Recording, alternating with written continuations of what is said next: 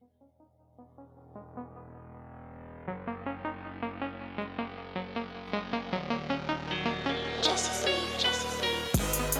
I'm taking pain pill. I'm taking pain pill. Wish a nigga take away the pain. Smoke a lot of cool. I smoke a lot of cool. Thinking I can blow away some things. I'm sipping codeine.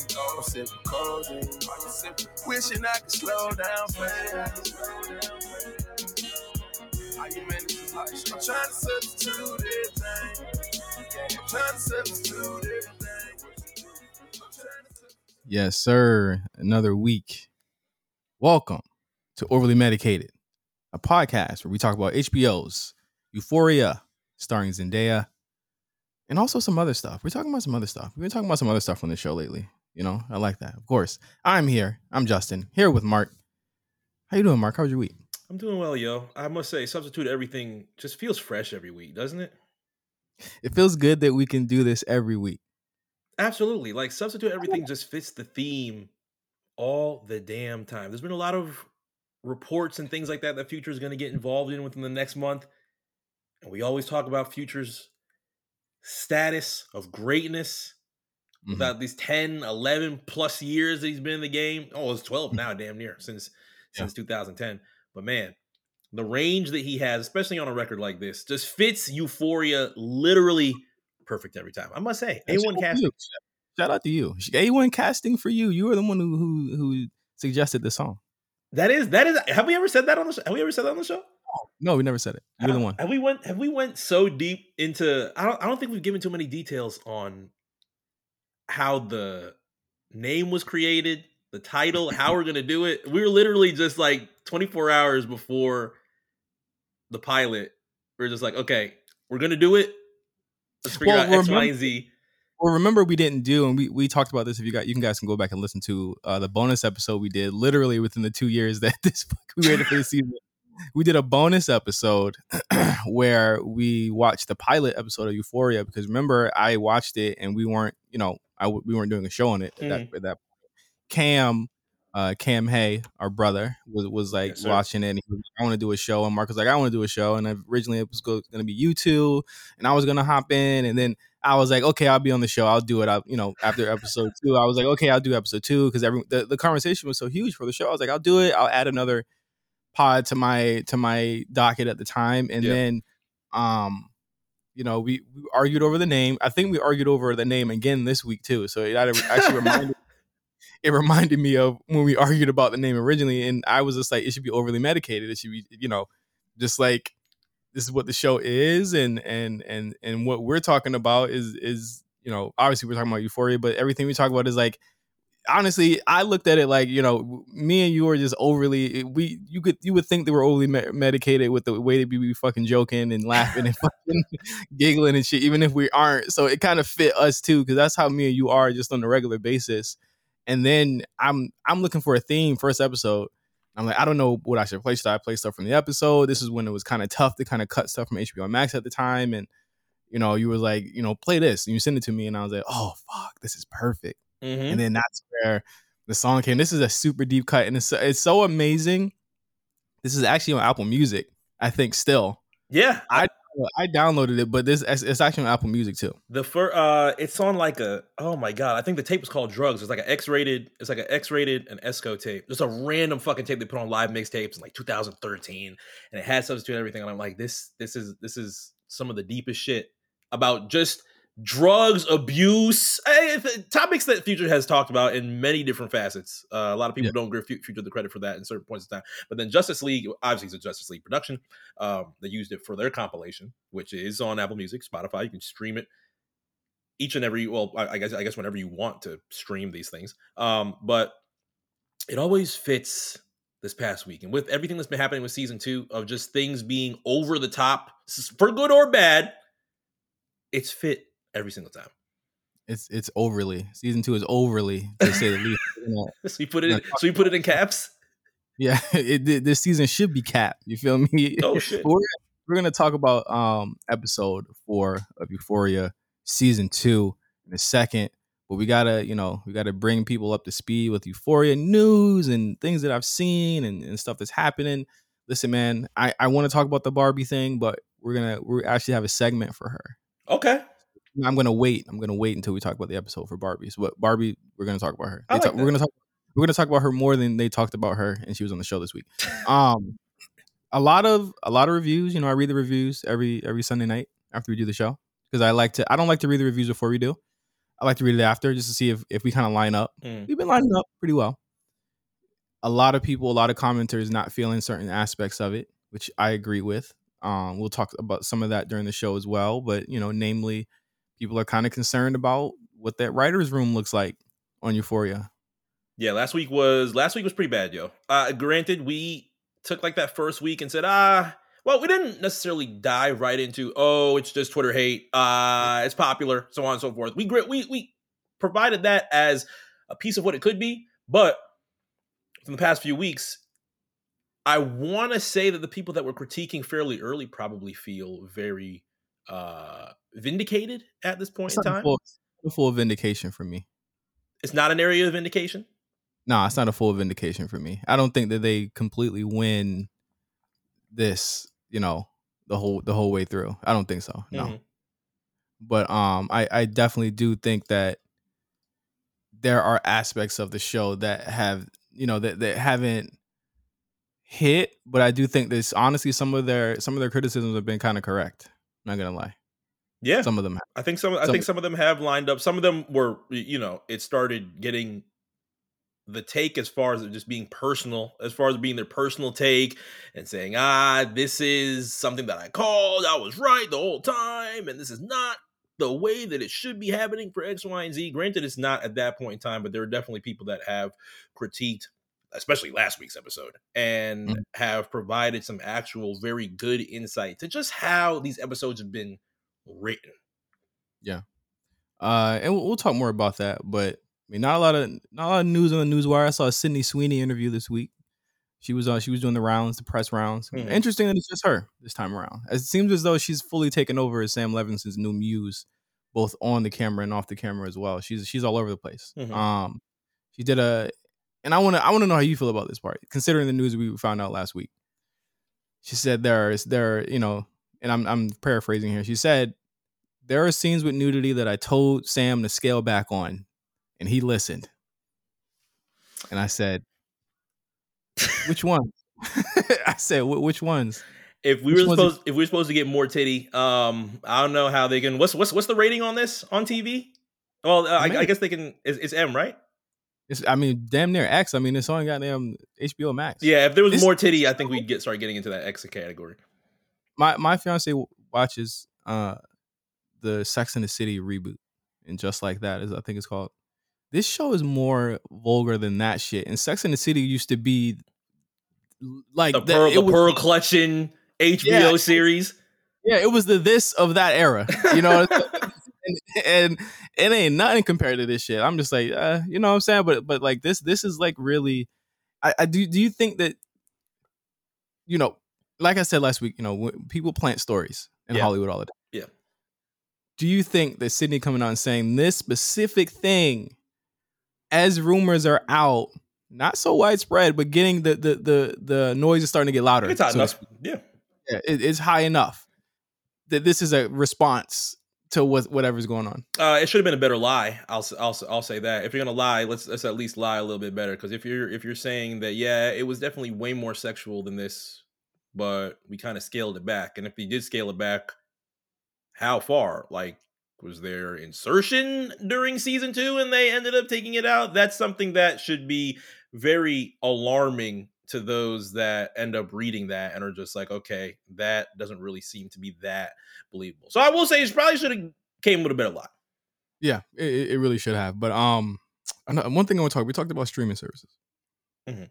You know, me and you have our we have our friendly spats over the streaming services. Our qualms. our little qual, you know, our little back and forth. But this past week, man, a lot of people upset with Spotify. A lot of people mad at Spotify. The, the brow wipe that people missed on this video is crazy. What? the brow wipe when you were when you were talking about the Spotify. A lot of people uh, listen. What's going on, man? What's going on with the green brand, bro? It's my squad. I problematic fave, if you will. Uh, is, that, is that where we are? ah man, Neil Young. Listen, I don't listen to Neil Young. That's know. that, that. That's where I am with it. Kind of. There's no Neil Young. Hey, what did Josh say about Breaking Bad last week on the on the on the black print? Hey man, I don't watch Breaking Bad. It's not a real nigga show. Yeah, I don't listen. I'm not listening. To, I mean, Pat might. Yeah, I think Pat does, but you know, Pat's Puerto Rican. You know what I'm saying? Pat, you are not Puerto. Pat, I'm gonna. I, I'm. I have to inquire. Are you Puerto Rican, Pat? Now you got to figure that out, bro. We're gonna ask. We're gonna ask him. Um, so Joe Rogan is on Spotify. They paid him 100 million dollars to do his podcast. Money. He has, he, he has been on that shit, lying and misinforming niggas for months, longer than the months that he's been on Spotify. Neil Young decided he had enough. He said, "I want my music off." They took his music off. They said, "All right, bud, see ya, deuces." Yeah. Joni Mitchell's followed. I think two other artists has followed. Spotify let him go. I don't think that this is an admission of them saying this is gonna be this, like like listen, Joe Rogan. I feel as though should be deplatformed, hundred percent. Yeah. Spotify doing this, I think, is not more of an admission that they're they have Joe Rogan's back, but also that they are trying to play both sides, and it's it's very dangerous. They're trying to say, okay, we're going to give everybody freedom of speech, Mm. but like you know what I'm saying because they I think the the the head of Spotify says some stupid shit like, yo, we got rappers and we got all types of people that say crazy shit on our platform all the time, Mm. and we don't cut them or they're you know what I'm saying no one says anything about that. Was that Daniel's response? I believe it was. That's crazy. I believe it was. That's insane. Yeah. Wild. And I was like, you didn't have to go there. You didn't have to really say anything. Yeah. You just like let it go. But they're starting to dig themselves into a hole to a point where they actually now are starting to implement content warnings on the the podcast for Joe Rogan and possibly more podcasts to do this instead of just deplatforming them like Twitter, Facebook, and Instagram does. I don't think this is on the other end of this. This is not a situation where it's talking about people killing each other, where it's talking about you know whatever rappers or rock musicians or anything else does. I mean, Marilyn Manson, I believe, is still on the platform. You know what I mean? If you mm. want to go to like you know rock music, he's still on the platform. I believe. I think he's still on it. They're trying to play both sides. This is dangerous. They should not have have said that because this this opens up a whole new can of worms. So Neil Young today, it could be Metallica tomorrow. COVID is not the same as these stories that these other artists are telling. COVID is something that is out about and real. No rapper is saying, "Nigga, I'm gonna shoot you up like the booster." But I'll also implement the chip into you as well. I'm not. I've not heard a rapper say that at all. That's why I think it's so hard to deplatform somebody like that at this point in time. I think it's too late. And I Yeah. think people know this is exactly where you get it. I don't think his shows like stream on YouTube. Does he have video that goes up on YouTube or anything like that? I'm not sure. Yeah. I think uh, for the most part of it, artists already have their issues with Spotify just off a monetary perspective in general. I think Anita Baker is probably one of the last few that are actually still holding off on just not putting any music on that platform because he doesn't get any fucking money for it. Um, Yeah. Saw Apple Music's kind of digs at that throughout the past weekend and say, hey, this is the home of Neil Young. This is the home of Joni Mitchell. And granted, didn't really care too much about Neil Young. Joni Mitchell is a, I, I think, would be a much different perspective through a lot of the, the I- I'd probably say the older generation, those that listen to a lot of '70s music. So Rue, Rue would listen to a lot of. Jordan Yes, Rue would be furious. Rue would be very furious that Blue is not on Spotify, and and now you would have to go to Apple Music, or I would assume still on Amazon Music. I would still I would assume still everywhere else, just not on Spotify. But that's the that's the that's the risk that you take. it, it was corny of of Apple to kind of take that route. The usually the music, the streaming services, DSPs, they don't do that. Mhm. You know what I'm saying? Like they stay pretty agnostic to stuff like that. I thought it was kind of like a, a weak dig. It's like this isn't. Here's the thing, y'all. If y'all had Joe Rogan, I feel like if Apple had the the the they don't have the, a the podcast platform area to yeah that that's also one thing that they have the opportunity to be like yeah we don't have to take those l's because we're not digging that deep into podcast bags. Their podcast bags are much smaller and on a eh, on a little bit of a different scale compared to spotify putting like michelle obama front and center on your screen But here's the thing, like that's why I think it was corny for them to do that. It's like it's like nigga, you don't even have the service. What are you saying? Like, of course you're the home of Neil Young. You don't have that option. Let Spotify let them dig their own hole. Yeah. You don't have to like this, we, tribalism over streaming services. Come on, y'all both nine ninety nine. You both cost the same amount of fucking money. The differences are fucking negligible at this point. It does not matter, bro. Like it, it just di- it didn't work for me. Um, I, I saw Neil uh, say that you can find his music on Amazon on Amazon Music. He actually was like, he went the other way. His his estate was like, go to Amazon Music, listen to me. I got all my stuff up there. So Yeah, he's probably not too hot on Apple. Maybe Amazon is giving them a little bit of a is giving him a little Right. bit more of a different thing. yeah, so um, yeah, we'll we'll we'll talk more about this as we as we. But I'm I'm a little uh little little chafed. That is that is pretty scary. I mean, I think Spotify should be scared of that though. As you say, Metallica's next. That could be something that is I'm very just guess- I'm changing just- people jumping. I mean, uh, yeah, we don't know if Metallica's next or not. Yeah. But let's just say Lars wakes up tomorrow and be like, yeah, yeah, we're jumping on with Joni. Um, Yeah. we're taking all of our shit down too. We're gonna be on Apple Music if you want to find us. That would a- be a as- bigger hit. because as a DSP, you're you're you're trying to keep people's attention at all times. Yeah. and you have content. If you have people taking their content off, that's the issue. It's not like they're getting paid a lot anyway. Mhm. Like a cent is not a lot, but it's like this could become an issue if more people do that. And you saw how Spotify bowed down to Kendrick Lamar Boy, They- Kendrick, they- boy, when Kendrick wanted to swing on Spotify for X, huh, over over something I felt as though it was just like the fuck. The funny thing is they didn't even they didn't even I think that got the area of deplatforming as they tried to do with X and it really wasn't that bad. Like they didn't pull his music off streaming, they just deplaylisted it. Yeah, they took it off a playlist. The same thing that they did with um our R. Kelly. No, they took R. Kelly. off. R. Kelly's gone, huh? R. Kelly's gone gone? I thought his album's still on Spotify. I think he just ended up getting deplaylisted so bad that you just cannot hear anything in a, you won't see him in a 90s R&B. You won't see him baby making grooves. You won't see him on Yeah, he's here. He's here. He's here. He's still on there with his Wow. discography, right? His- bro, his songs super low, super low plays. So it, it does work. Yeah. Yeah. His number But one it's is not. But it's not taking the entire album off and be like, no, no, R. Kelly. And I think that's what No. Kendrick thought with X. number one ignition, fifty uh five hundred uh Don't say 500 million. 500 play. nah, 500,000? 500 million, It's like it's not like these aren't growing numbers. You know what I'm saying? It's not like growing numbers. Yeah. It's like it's just like stagnant. Yeah, they sit it, there. it it- yeah, they just it's, it's stagnant. Oh, okay, so yeah, but uh, we'll we'll keep an eye on this. Keep an eye on this. So uh, let's get into the show. Uh, let's get into this week's episode of uh Euphoria.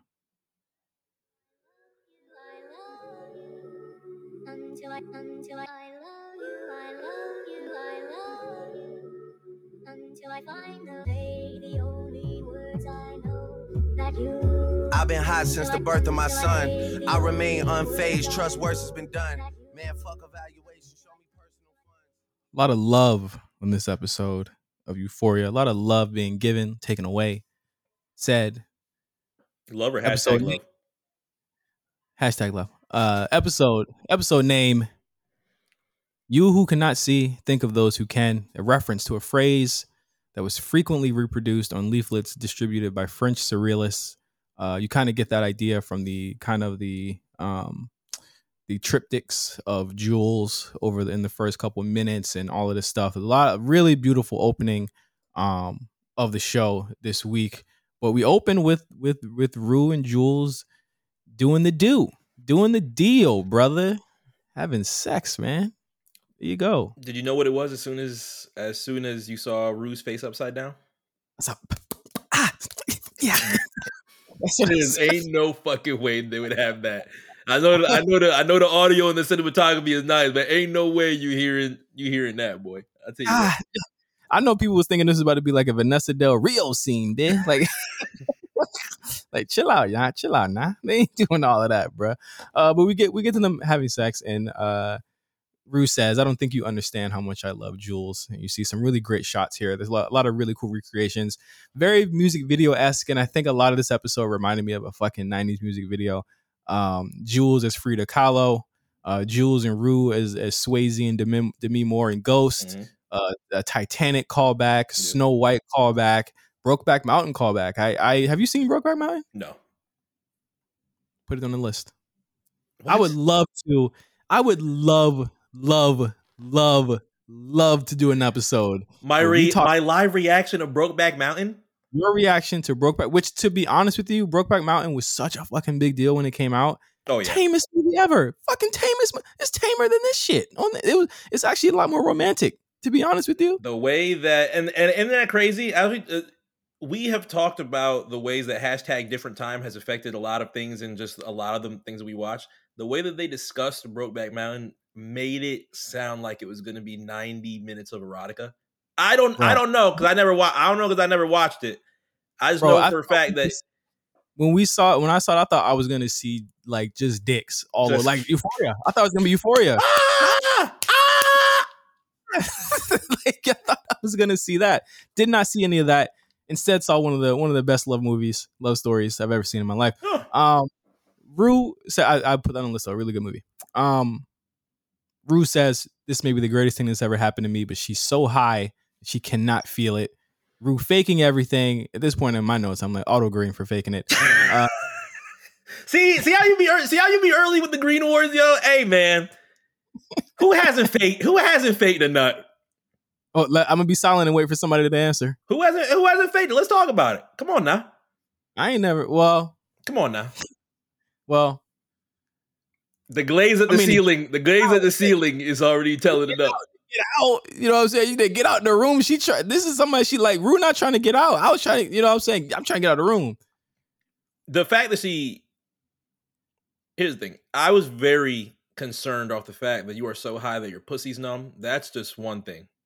Bro, Norcos, listen. I had a kidney stone a couple of weeks ago. that's, that's the. The most painful, and, and you know what's funny? Mark I was there. I shouldn't. I shouldn't. I shouldn't be la- I shouldn't be laughing, yo. But that is that is one of the wildest sentences that's been said. They're really medicated. Well, I was medicated because I had to. I had to be. You know, I don't. You know, I'll do anything. But me and Mark was playing. I was playing GTA. I guess you. I think you was playing GTA too. We, we were both trying to 100 percent San Oh Andreas. That's- man, that was that night. yeah. And I I got it the night we were playing, and I disappeared. And yeah, yeah, after a while, I, I, I was sitting there talking. We're talking about Vice City. Everything was cool. Or maybe it might have been San Andreas at that time.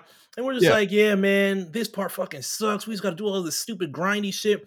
And then after a while, you kind of went away. So I was like, damn, he's, re- he's really grinding on his shit. All right, fuck it. Let me grind my shit. And then I stayed on for like maybe 20, 30 minutes more. Turned up. I didn't hear you. So I was like, all right. And then I just turned off the system. I was like, he must have. I was on the floor or on the way to the hospital, man. Like, but they gave me Norcos, and like Norcos were were so potent that like they just basically they basically shut your whole shit down. Granted, they weren't as powerful. They they they they're not really as great when you have a kidney stone because it's like it, it- it's just a pain that's just so immense that Norcos cannot help it. yeah. But like Norcos will shut your whole shit down and make you and, and just you just don't feel nothing. Like Mhm. you're you get nauseous, all that shit. You just feel like nothing. So yeah, Norcos can can get you like that. Um so Jules not, Jules realizes that well Rue has a fake orgasm.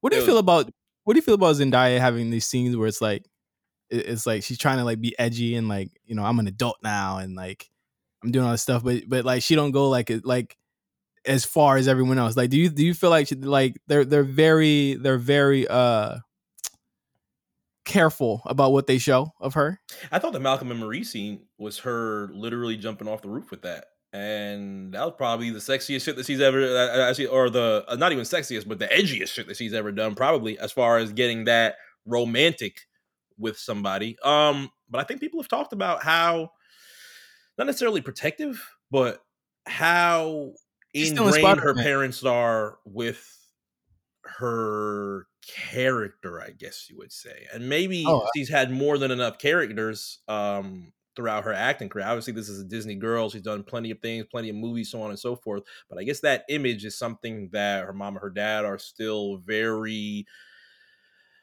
aware of, have eyes on it, maybe things like that. So I would I've always assumed that it doesn't really get too far past what we saw last night because of that. yeah for sure for sure um Elliot is talking to Jules Jules does or Elliot doesn't believe uh, that she's faking it but Jules isn't quite convinced so Elliot asked Jules if she wants if he wants to teach her how to eat pussy and I said oh man this, This, is a dangerous son of a bitch.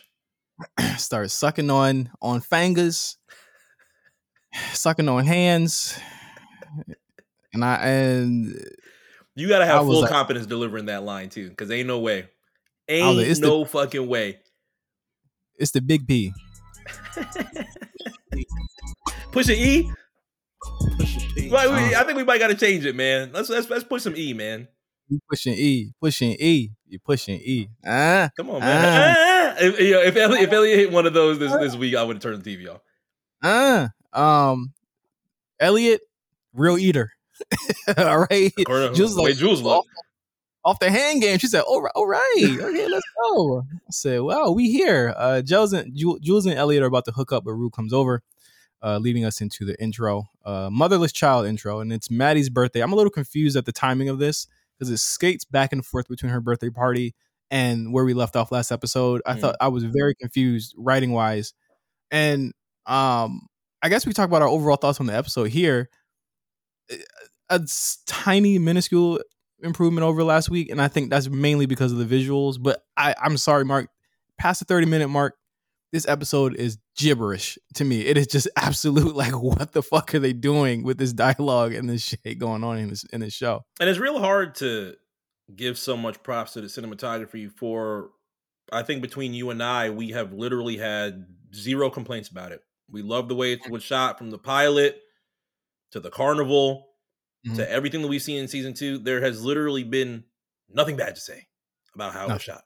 The writing, though, this season, kind of confusing. And I think as they jumped into the areas of Maddy and Cassie and Nate throughout this entire scene, I think we're either getting there or we have completely passed the criticism that Ted Lasso got with Keeley and Roy Kent. I think this has worse.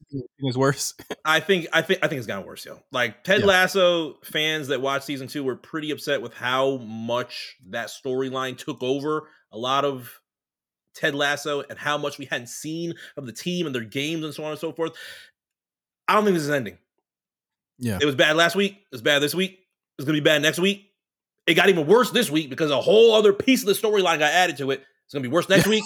I'm sure the finale is gonna have something to do with it. This is what season two is going to be summarized up as the relationship between Nate and Cassie, the Mhm. relationship between Nate and Maddy, and what's worse, how they have showed the difference of Nate since episode one going into tonight.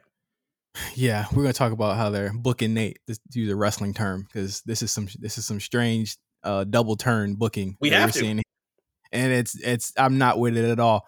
Um, we pick right up from the end of the last episode with Nate and Maddy in the house.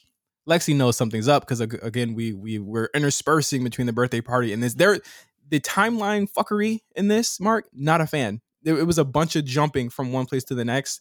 Not a fan of it. It felt I had whiplash by the end of this episode because I'm to take notes of all of this shit. Trust me, it's tough. That's how I Um, up with this shit. Maddy and Nate have the convo that we've been waiting for. This is my favorite scene in the, in the episode, by the way. Um, and and I think the best that they've ever written Maddy by far. Do you agree? Yes, because I kind of felt it at the pool as much as we didn't really talk too much about it. In that, I think I think the pool was what the pilot. No, no, that was the second episode. That second episode with the pool. Um, it really did feel like, even for a moment, she was getting to an area where you know peace doesn't seem so bad.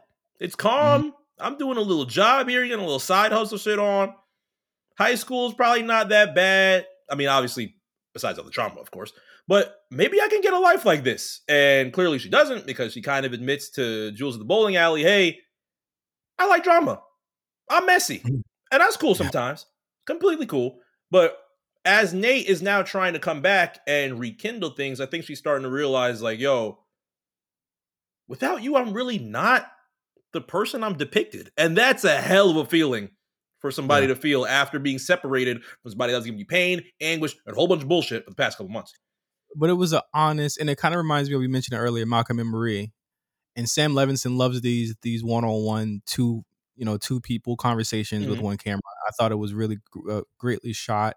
Um, I love the line like, "Did you know that I loved you?" and not just like fucking, but do you know that I loved you? And and Nate kind of being taken aback and realizing, and again, we're talking about Nate here, but realizing like, oh fuck, like I loved you too, but more than just the toxic stuff. But we're toxic and we shouldn't be together, and you know, it, it was it was really good, and I thought it, it humanized Nate in a way that we've never seen, and also made Maddy more than just the girl in the memes. Whereas, like, she, you know, because Maddy's the one, the Euphoria High School poster girl. Yeah, she's the one exactly. talking about when they do that, and they made her more than that. And I thought it was. I mean, she's still wearing the the owner of the house, the the mom's dress or her robe while they're talking, but she was still, you know. I thought it was really, it was really sweet and, and really human what they did there. Yeah, you saw a lot of vulnerability in Maddy, so much so that I actually do want to apologize for something that I did send you as we were discussing our uh as we were discussing our live we have a little bit of live discussion as Euphoria is on. Um I had said uh Maddy does not help these old comments that she gets online with this 1967 ass robe. So I do want to apologize, Denny. they said Maddy Maddy saw the the Last Supper, man. Yeah, yo, they be. I, I, I thought, I thought, yo, they rose pretty bad. They rose pretty bad. Stans, Stans got it, yo. Stans be roasting a whole different type of time. Josh has a great story about about Alexa Demie. We can't repeat. We it can but- never ever tell the story of Sorry. Alexa Demie. Um, uh we we then intersperse and we, we go to uh, Nate and Cassie at Nate's house. Nate says that Maddy isn't and, and he aren't together again, but Cassie of course feels stunned. She of course knows the deal. Um, Nate says if you were a sweet person, you wouldn't have fucked your best friend's boyfriend, which leads to the argument of all arguments, a bunch of yelling for about five minutes here. Uh, Cassie says, I don't care what happens to me. She says, you know, I'm just gonna make sure that you and Maddy are never together again.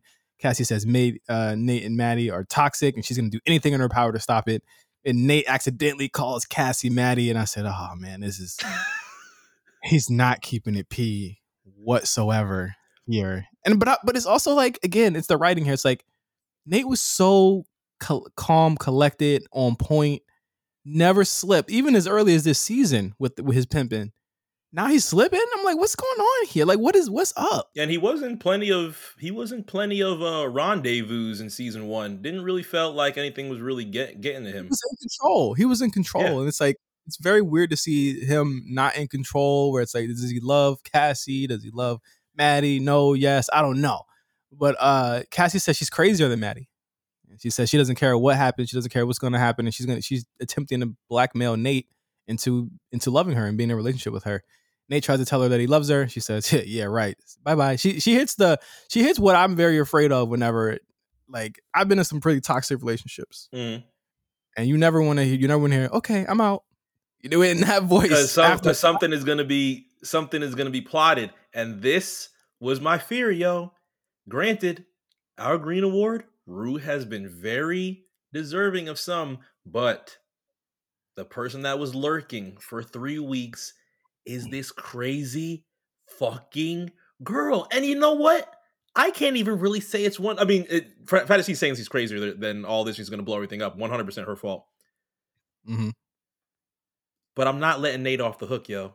Nate is not going to get a face turn under my watch. There is no chance in hell. He lit. He might have lit the fuse, and yes, this shit blew up in his face so much more crazier than he had expected. But you lit the fuse. You lit the fuse. Now, now things are completely bad, and she's going to try and wreck your life.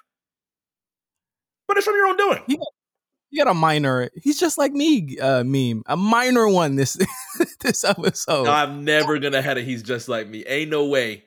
minor minor this episode um we get to lexi who's literally casting people who look like cassie in her play not a lot of movement this episode on the lexi stuff unsurprisingly with everything else we're going to talk about here uh she's taking their conversations and using them in the play uh we, we didn't talk about the her assistant Yeah, her new co- her, her her co-producer last week.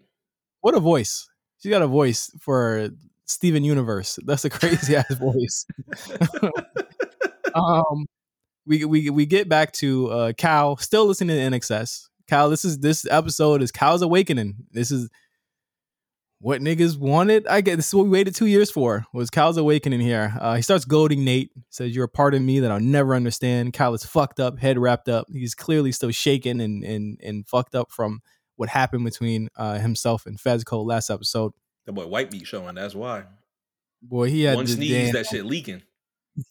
he had the uh he had the wrap that they used to put around DDP's ribs in WCW. Or or when or when Foley used to go head first into a damn table, they had to wrap the shit under the damn hell uh, under the damn mask. Oh, this is post Royal Rumble '99. Oh, oh, man, that is the Rumble '99 rap. Oh shit, I'm sorry, Mick. Damn. He was getting he was getting them rock beaters. hey, hey, hey, Fez was putting that chair to his skull, boy. no, that was Ashtray. Put- Oh yeah, Ash did put the chair to his skull. Yep, let's be clear. um, big thruple energy as we go to Jules and Rue and E. Uh, Ju- Rue says, "I'm going to the bathroom," and then Jules and Eve make. I'm d- d- okay. How freaky was niggas? I know niggas was freaky in high school. Is this, this some freaky shit to me? Nah, uh, uh, uh, uh, a low key threesome? Nah, not yet. No. What you doing? What you, what you doing when it's like, damn, let's make her jealous in front of your girlfriend? Ain't no way. Ain't You no way. This up? is this is why this is why I labeled this as hashtag jit talk. Am I freezing up? Am I Yeah, free- you- am I freezing up? I don't know, yo. Like imagine being put in that situation. Imagine being put in the situation where make out, the other one comes back, you hold on, slide slide off to the bed like nothing happened. Then she starts. then she. it's, it's, imagine, imagine she comes to the bathroom like, oh, oh. Well, one thing we forgot to say was that was that E. Elliot said he was going to put his dick on his waistband. and I texted you, I've never been that nigga. Niggas don't do that, right?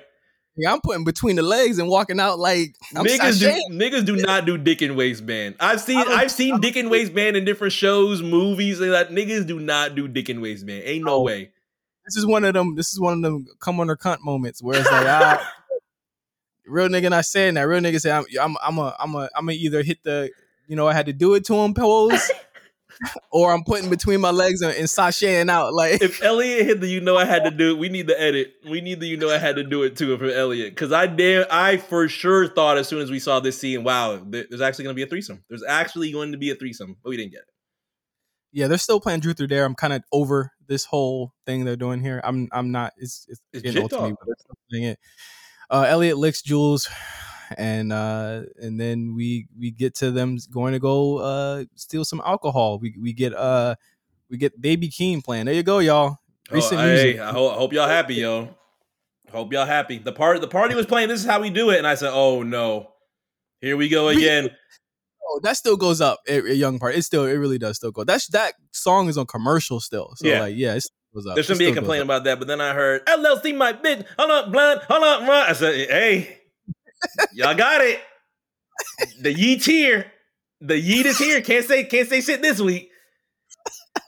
Uh, but we're gonna get to this next scene. But I'm gonna introduce a new a new segment. I, I hinted at it earlier. I'm gonna call this this segment Cat Watch.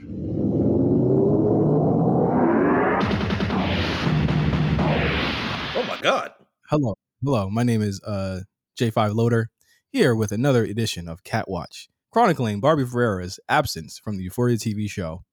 This week, as we wrap up her appearances in the episode, she's looking sad. She tells Maddy she can't stand Ethan. There is a difference between you what you think you want and what you should want, as Maddy says, very on the nose. As we continue on in the episode with Kat, she is at the she's at the uh, jacuzzi. She is looking sad. She is in the background. She is looking at Cassie, and she is at the end montage. I counted a total of two minutes and thirty seconds of Kat in this episode. Mark, what did you think? It's not good booking, yo. Can do can do more can do less. If we're if we're talking that segment was probably longer than the amount that we have watched Kat on Euphoria for this episode. And probably for, the whole fucking season, really. We got we gave a whole bunch of props. We're not shitting on Kat's character throughout all of season two. We want to see more of it. We love the scene. Probably one of the best things that we saw through the entire season two with her scene. But after all this beef, after all this mess, after all these issues that we have been seeing being reported and rumored about, starting to tie the strings together on why we are giving less of a shit about her relationship with Ethan. Clearly, she has been stressed about this for four weeks. Hasn't done a single thing about it. Hasn't talked to Ethan. We don't, don't know even Ethan's know side. We don't even know why. Like we we have no. We got that great scene two weeks ago. Just said, yeah, that's Ethan's a dank. And uh, we're like, well, yeah, but mm, we kind of saw that from season one. I mean, what changed? Like, it's been two years. It- what is what has really it- changed? It feels like large sections of things that had to do with her have been cut out of this show. And it's pretty unacceptable when you can have other things on this show that are far more storyline wise problematic to a lot of things Mm. than have this. And she was actually a, a, a piece of balance on the show in that she was completely away from all that and it was an empowering journey. And like I said last last week, it's something that I like to see every single week. She's a fantastic character. They're they are shelving her. They're they're fridging her out, if you will. It's hard not to look at that story from last week and then watch this episode and then think about how many times we've seen her previously and not think that there's something going on behind the scenes. Yeah, we thought people were gonna obviously be taken down just a bit to heighten up some of the bigger characters that have blown up, and of course the actors and actresses that have blown up within the past two years. But not at this level. Like this is It's egregious. this is bad. Yeah, it, it's tough. And I mean, there's not going to be much. I'll mention Kat, but it's only because she serves an expositional purpose. It's only because she's a plot purpose Yeah. and because she's actually says something. But isn't she? Ha- she has no footprint on this story anymore. And looking at the next time on, that ain't changing. Yeah. it is not about her anymore. It, I would be surprised if she's even in the next episode. Let's just be clear. How They're- pushing. and on top of that, how are we even gonna get an ending to this? Would people want to see how this ends between Ethan and Kat? What happens afterward? We have such little time on this fucking show, and we have four what four episodes left. Yeah. How are you going to paint that picture? How are you going to illustrate that? You're already illustrating a huge amount that we do Mhm. not care about this week, and we don't get any pieces of that with Kat. So they have to find the next four weeks to try and let us know what's going on with that character. Otherwise, it just feels like the use of Barbie Ferreira this season has been a waste.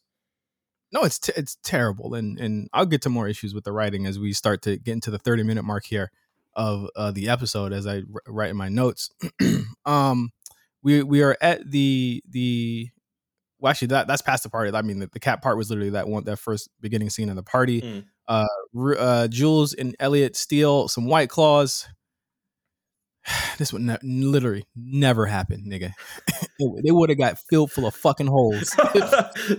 no, first, first off, the nerves, the nerves that I think some teenagers would have of stealing some white claws. But I, I will say though, I will say, we don't give too much props about realism, and realism has been a thing that has been a very big storyline on season two this season from just everybody that's been watching it.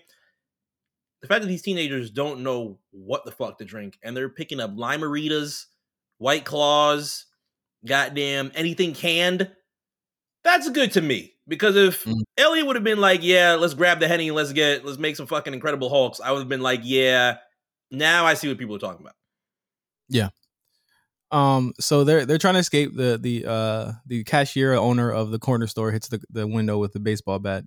Um, we saw that in trailers. Mm. Uh, by the way, uh, Cal nigga Cal takes the tarp down on the jeep like he fucking Batman. Tap that arm.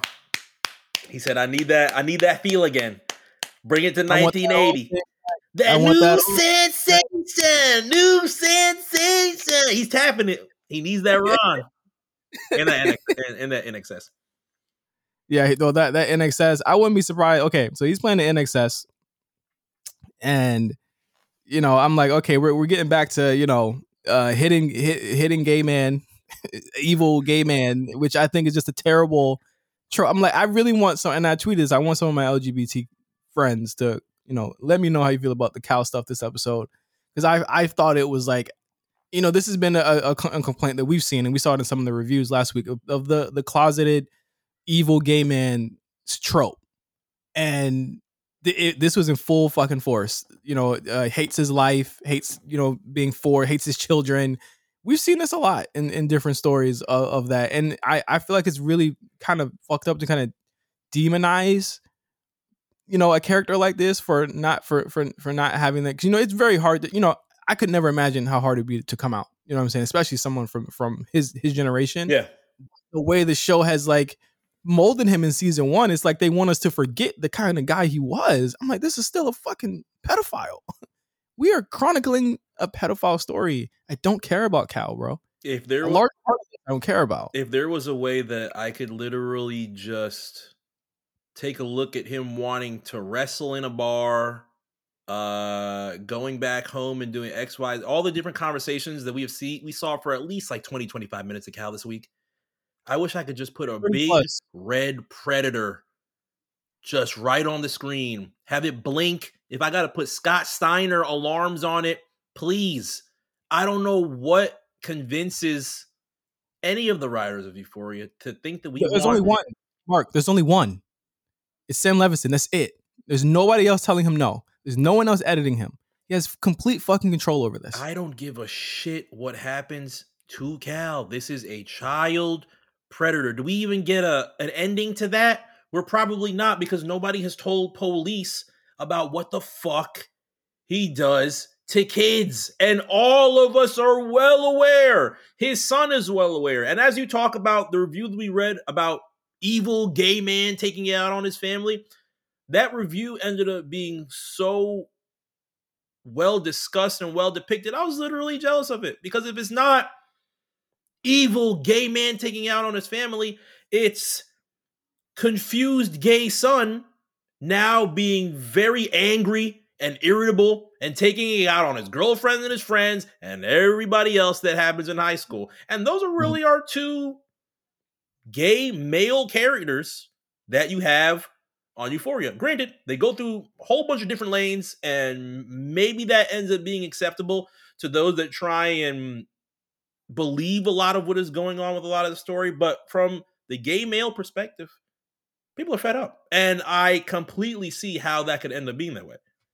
yeah, like I, I can't, you know, I am a straight African American male. I can't even imagine, you know, Mark the same. We can't imagine what it, what it, what it's like to go through anything, you know, that that that people who have not come out and not shared there's, you know, I can't imagine it. You know what I'm saying? I'm not even going to attempt to. That's why when touching on certain things, like I don't even try and come at it from a perspective, and especially with Jules. Like Jules is such a large part of the story that we have to talk about. So like obviously we talk about her, but I'm not going to act like I'm I'm the, you know, the forthright ambassador of everything that's going on here. You know, No, I, we at- I am at best a, a observer, you know what I'm saying, and, and a supporter, you know what I mean? But even I know that some of this shit is kind of like very tone deaf. And the Cal stuff from start to finish, he's he's he's drunk, he's trying to basically kill himself. He's he's he goes to the bar uh and and does all this stuff. Like it, it is it's it it's a lot. So he goes to the bar that, that that he and Derek went to that we saw last last episode.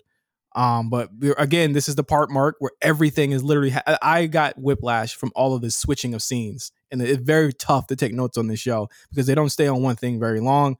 Um, Rue is drinking the White Claws. Elliot knows that she's either had a fent or some heroin, and she sniffed it. That's we don't know what she took. It was red. Elliot doesn't take it. We Thank saw God him he not. blew it out. Thank God. yeah, he did not take it. Um, but he's like, you know, Jules, you should not, and Rue, you should not be drinking.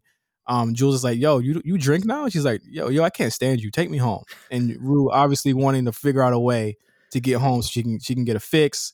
Um, back at the party, Maddy accepts Maddy. Uh, Maddy gets a Tiffany necklace from from Nate. Again, how fucking rich are these kids? No jobs, by the way. Come on, man. Cassie make Cassie making it hot. She's sweating. Oh, Mom, like, oh, what's going on? She's making it hot. All right. She comes down in a fucking bikini, talking about, yeah, I'm trying to go to the. What you doing when she comes out in that bikini, bro? What you doing? You saw Nate turn around and said she, she, she took the long the long walk down and so and went and go to the hot tub. This nigga Nate said, you know what, man?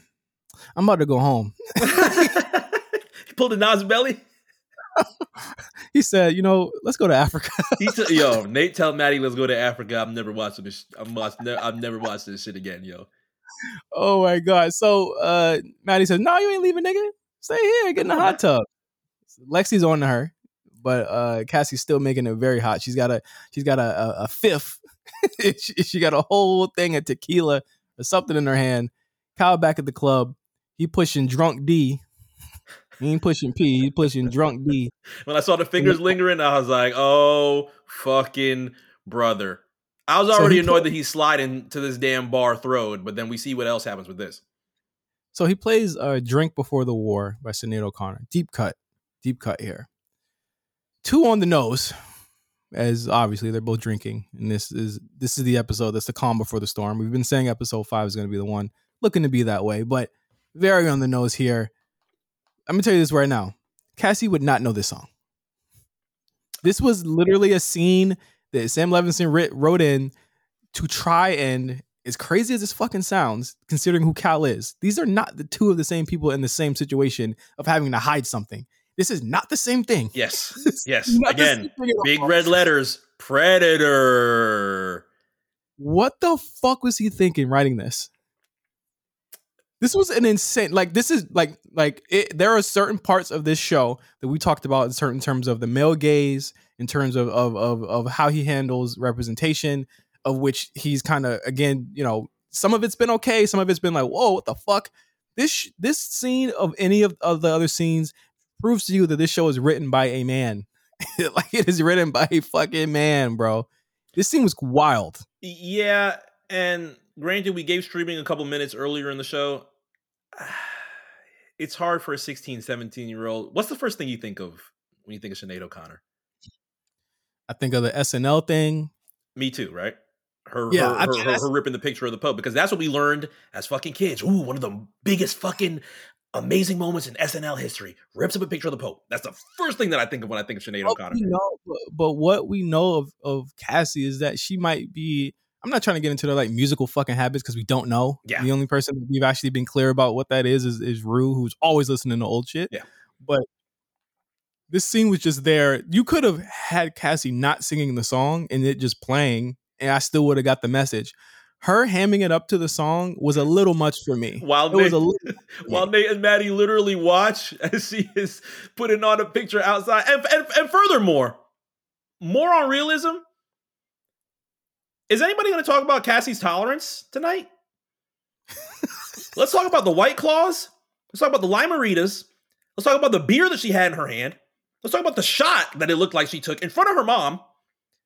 And then, what did she have? Uh, uh, during this, she's putting the champagne to her head as she is singing.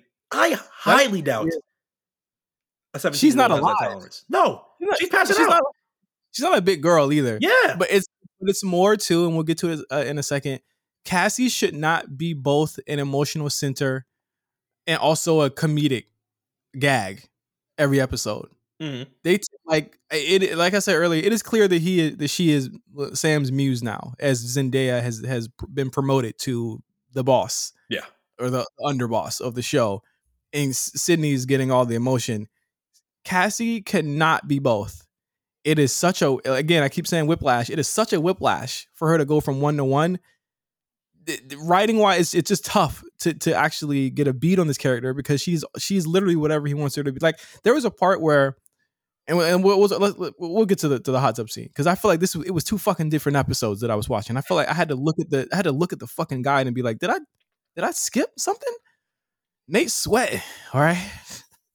He like fuck i'm in a fucking hot tub these niggas Cassie's all over him, touching his chest. Cassie like, goes, "I- whoop, whoop, whoops. Oh, clumsy me. I said, that's the oldest fucking trick I've ever fucking seen. So, uh, man, Cassie starts being sloppy all over him. Maddy, Maddy says, you know, I think BB says, I'm so glad you guys are back together. Maddy says they're not back together and gets mad that Nate agrees and they argue. The girls team up on him in the hot tub. I'm gonna be clear. I don't fuck with Nate. Nate didn't do anything wrong here. It was such a fucking this I- is a weird. That was the and and I, I know I'm sure Sam wanted to go in the area of Maddy, still crazy, uh, argumentative type of thing that maybe one says to the other. It was the weirdest fucking thing. Maddy says no immediately, and Cassie goes, "Wait a minute, for real?" As soon as Nate goes no, Maddy is furious. I'm like, you literally, literally Just just, said no. I feel like they shot that beginning part of the episode way after this scene before they knew what the fuck was going on. Hmm. It was two different people we were seeing there. Yes. It, I was like, what? the- What the fuck am I watching? Now, granted, like it was. Al- alcohol can get you angry. Alcohol can get you in a much different. wasn't, Uh, Cassie. It wasn't Cassie. They wasn't Cassie. what do you mean? They wasn't. They wasn't Cassie, bro. Like they, they wasn't Cassie drunk. Oh no no no no no no! They was Yeah, I mean they, they, they were they weren't extremely bad. Like Maddy was Maddy was doing a little bit of drinking, but Cassie has literally mixed five different things, which we see Yeah. the results of that afterward. So as soon as uh as soon as the fight starts, Maddy's like, Well, I shouldn't have never believed all your promises that you want to be you want to be better, you want to change, you want to get married, you want me to have your babies. Cassie vomits. And this is what I ta- I'm talking about, Mark. From cum towels to, to being musty to vomit. It's like you can't every am I wrong? Every week, every week she's the comedic the comedic j- jab every week. Or How am I supposed to take her serious when this keeps happening? Especially serious as she's now going to be the ooh, the spooky villain that has blackmail on the bad Nate. Can you even believe it? No, I can't believe it. You can't believe it. How's anybody going to believe it? You are you have been emotional all night. You clearly can't stop drinking. This is not anything that's going to go away for you. So how are you going to burn down the entire house like you are claiming that you are going to do to Nate? Nobody can believe you. She leaves, walks up again. They the the the comedy part of this lasts way too long with her mom trying to drag her out the the pool or, or the hot tub. Cassie low key admitting it, but you know it, it's one of those double double sorries where it's like Yeah. they think she's sorry Yeah, for the For vomit. the vomit. She's actually Uh-huh. she's, she's sorry for the affair, whatever. And that's I think I believe that's it for her for the episode. Uh, back to to the thruple. Elliot drops Rue off, and Jules and Elliot get a little closer. Rue opens the bag, starts taking more of the drugs that she should be selling. A bunch of and I put in my notes a bunch of visuals, but really nothing between the ears in this episode. I think by the 30, 40 minute mark, it's like wrap it up, B. I'm like, wrap this shit up. We get it. Uh Jules turns her phone off when she's at Elliot's house, takes a shower. Um, Cal tries to wrestle someone, starts a fight in the bar with a big nigga, gets thrown out, can't come back again. We go to Fezco, answers the door as Custer comes back. One of the men they killed, the baby mom is asking questions, and that's all the Fezco we get this episode. 45 minutes to see Fez. Uh, 45 minutes to see Faye. 45 minutes to see Ashtray. Big For one, piece for the season. Took 45 minutes. it's insane. I, you can't defend it. No. it's, it's indefensible. He's Absolutely not. you can't. Um, we we get back to uh to Elliot's house and he admits the jewels that Rue isn't sober and she's been doing fentanyl, heroin, benzos, everything. Uh, he said that you know he couldn't lie to her. He's you know she hasn't been sober even when he met her, and this this breaks Jules apart because of because of the lie. But I'm like, how you not know? She couldn't fucking feel you. Yeah. You was- she was working hard. You really thought you were that trash? I mean, granted, probably down in your pussy eating skills at 17, 18, which is completely fine. But that was that was bad. She was not gonna bone off that joint. Right? When she said 25 minutes ahead, I was like, ain't no fucking way. Jules need to go get checked for TMJ, bro. Yeah. Like her jaw might be gone. This bruh. shit might be leaning 25 minutes of dome. And I, I I I don't even think there's anybody that would sit through half of that. Yeah. Uh Rue hallucinates while she's high uh with the fentanyl. Uh hey there, Labrinth. Great song here. Great visuals here. Again, I will never you know we don't talk about the visuals a lot because it's, it's just it's a given. This show looks fantastic. Yeah. Really great visuals here. We start to realize that she she's getting high to connect with her father. and Mhm. she's imagining her death. She's imagining apologizing to these people that she loves to connect with her father. We see her father. She apologizes, and she's like, "You know, I'm a bad person. Like I'm, I've changed. I'm, I'm not who you used, I used to be." We get the, the shot of Rue. Uh, we get the shot of Rue, you know, high in the window. Uh, very, very heartbreaking. But again, it, it's it's such a, a shift from Rue. Like we we got an idea that she was going to be this person in, in the bonus episode, but I feel like it's just such a. I'm sorry. Like I get the visual, I get the the sadness and the pressingness of it all.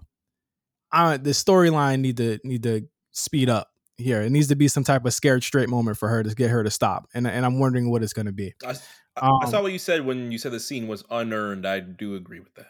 I feel It- it like look- we danced through a whole bunch throughout that point in time, and that scene was a very well directed, well Mhm. produced, strong scene that if we got a little bit more meat and bones at the beginning, Yes. watching the tear fall on Labrinth's shoulder would probably hit a whole lot more and probably would be one of the better scenes of the season. But from what we got of all that song and dance to where we are now, probably feels a little bit different. it's it's way different. I, I felt and I felt like it was unearned because of what we see of, of Rue. You can't again. I have whiplash from this. It's like I'm supposed she just shit on her girlfriend, been fucking around with her, s- trying to sell drugs but not selling them. Feel bad for me. it's like no, Yeah. Nobody, no, no, nobody wants to do it. You're doing this shit every week, and people are getting tired. We are tired last week. yeah. Like I, I, I don't feel great. Great scene.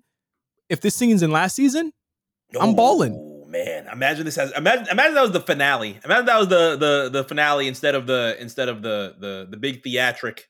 And and I felt like they wanted to have that moment again Yeah, with with the way it was shot and the way that it, it was built and up. Was choir like, coming in. Oh man, it was great they wasted it. it was such a wasted scene because we to stole because we stole White Claws all night, and uh we played Truth or Dare about licking stomachs. It's it's it's such a weird. It's it, it had no business being in this episode, to be honest with you. And the way they set it up, and the, in the next time of you're thinking something tragic's about to happen. Nope, this is just another scene and a bunch of scenes that happened before. It just happens to be longer than the last one. Um, Cal, aka the Joker, uh, comes home, pees on the floor. There's your dick for the week. Oh, as his dick is out. There His dick go. is out for Almost made it. His dick is out for at least Couple Uh, seconds. 75 no 75% of the scene his dick is out while he's talking and, and doing this this is a 15 minute promo. monologue Yep. of just cal i'm not gonna say that let me let me this is not on the actor. He's fantastic here. Let me be clear. Yeah, sure. he's great. Yeah. he's great. I think the laughing was a bit much but i feel like sam probably told him to do that shit. The laughing was like very seth rollins-esque. Mhm. it was too much. Uh nate knows what's going on. Uh marge comes out their mother. He says i'm an animal. You know how many men i fucked? And i said oh here we go. You have just emotionally damaged two people for Uh, the rest of their lives. Nate already knows, but he but Cal comes out to his family. He says, "I'll fuck men, I'll fuck women, I'll fuck transsexuals," and he says he regrets Nate.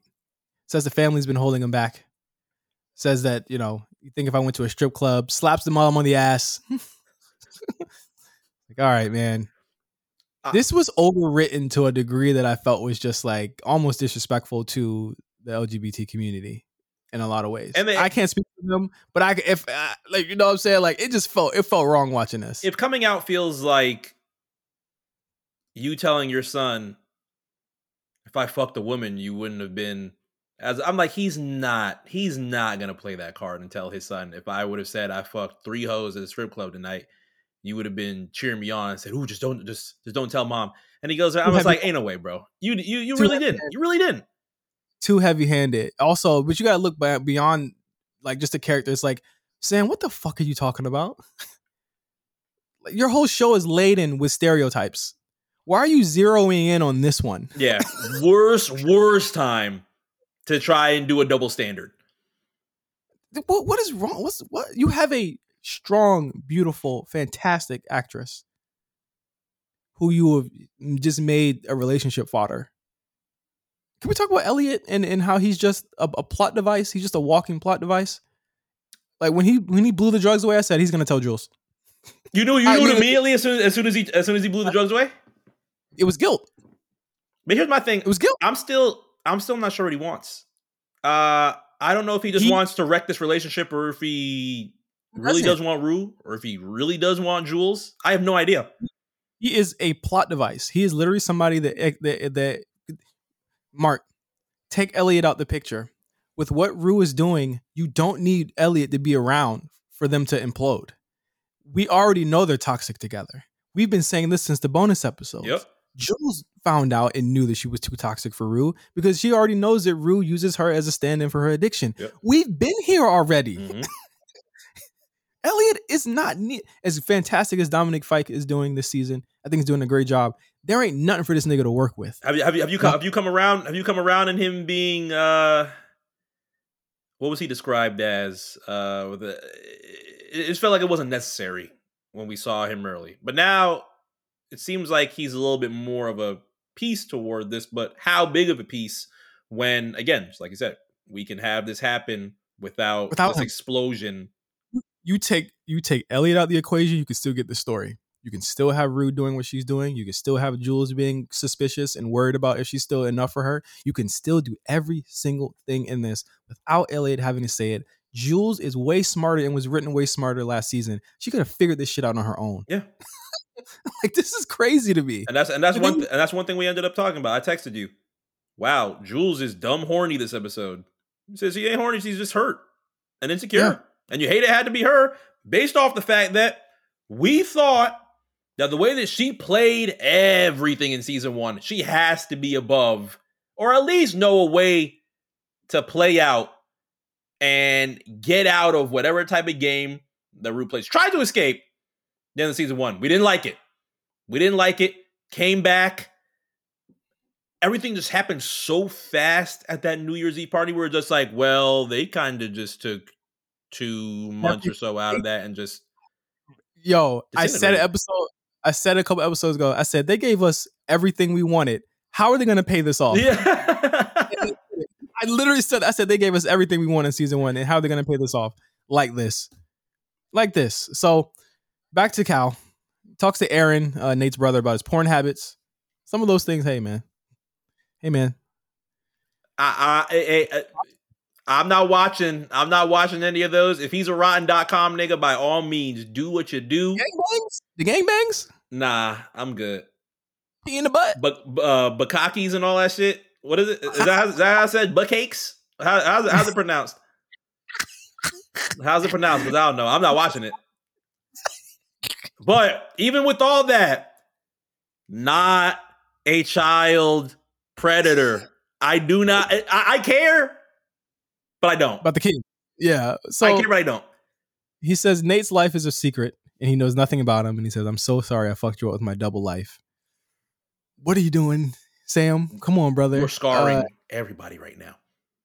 Cal blaming everybody, everyone else but himself for his problems. He says, I think you set me free. And he leaves the house. And I don't think this is the last we see of him. We of course have uh we of course have the MacGuffin of the season. The tape is still out there, so I'm sure Cal is gonna come into play for this.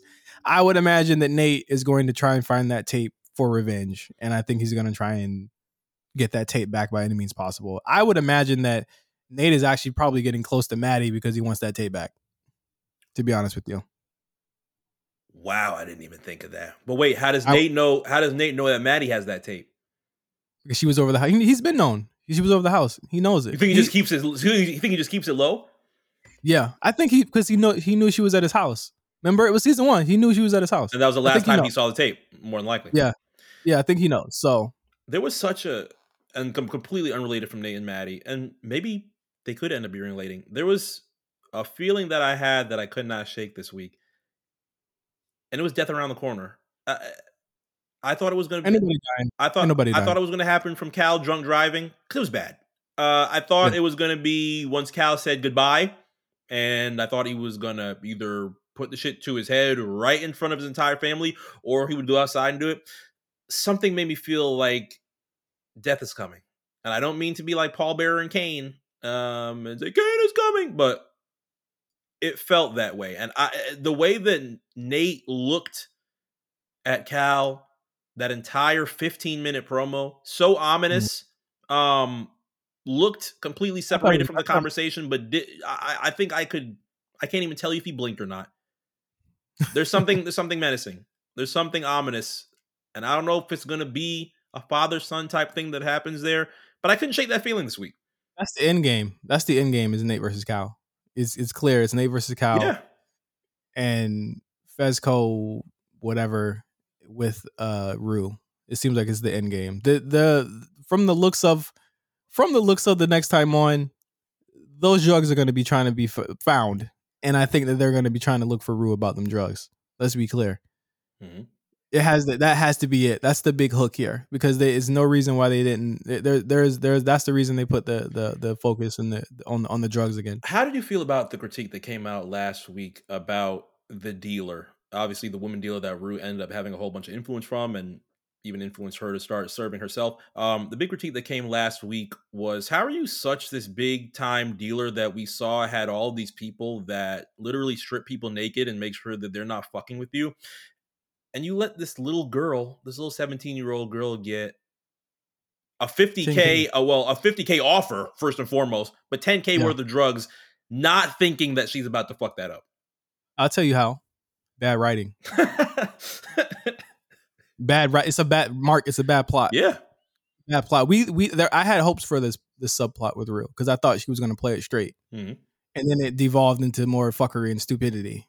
It it, it I, I like. I would like talking about her problems if they were done in a real way. This is a soap opera, which is which is clear. I mean, obviously we're watching a soap opera, but it's bad writing. It, it is really bad writing, and if it, if it's going where I think it's going, I think I think we're in for a ride for these last four episodes. By this time, you've got to the carnival in season one, which I thought was yeah. still a, a banner episode in this series. But the escalation of this, I, I I do say, and I think it's fair enough to say halfway into the season, this has fallen into the sophomore slump. Obviously, we're going to cover the rest of the season, but I'm interested in seeing how how how much lower this goes before we can wrap it up and say like this is how we thought about it and, and give people our thoughts on the season. But that was the end of the episode. We got a montage of everybody, including Kat, which I'm like, why the fuck are we showing her? Nobody. We care, but no one in the show cares a fuck about In a car with Ethan, yeah. I was just like, okay, and, she's no like, conversation. also making Kat seem like an like an asshole for saying she can't stand him, but we don't know why. Yeah. so it's like, I, I think that this is just bad. I, I I think it's bad. So we'll see next week, episode five. We've been told episode five is when a lot of shit hits the fan. Um, I'm expecting a lot from this. They gotta say they gotta save it, but it, it's it's it's it's up and down. It's it's peaks and valleys with the show, and and you know it it, it was it, it's getting scary. So yeah, that was episode four of season two of Euphoria. Uh, next week we we got we got we got a, apparently a banger, but I mean you know we're gonna see what happens. I'm gonna I'm gonna try and stay optimistic, but you know we'll have Cat watch next week. Oh wait wait, there we go. There go the music mark. hmm Got any, any shout outs? Um, I want to give a shout out to Cassie. You are not getting away from this green award this week. Oh my god, wait, yeah, yeah, hold on. Cut the music.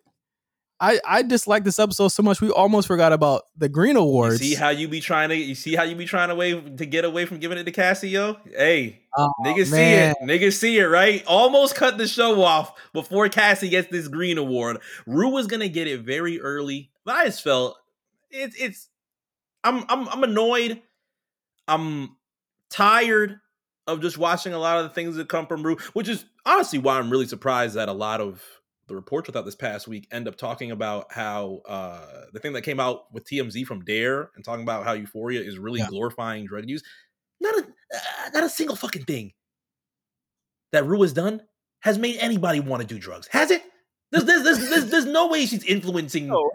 people to take fentanyl and do heroin. No. This is, a, if anything, there should be shouting these niggas out for showing you why you shouldn't do that shit. Yes.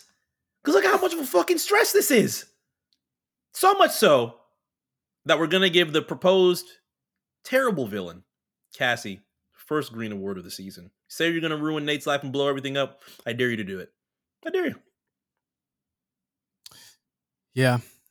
I give it to Cassie too. She was green. Rue was Rue was I feel like Rue wasn't even in this episode long enough to get the green award. So uh yeah. That's our green award for the week. Oh, let me let me get back to it. Hold on. There it goes. Yeah. So as always, thank you guys for listening to Overly Medicated, our podcast reviewing HBO's Euphoria. Mark, until next week, buddy. Next week will be better. Well, next week, hopefully, will be better. Yes, absolutely. So for Mark, I am Justin. Thank you guys for listening. We'll see you next week on the show. Peace out.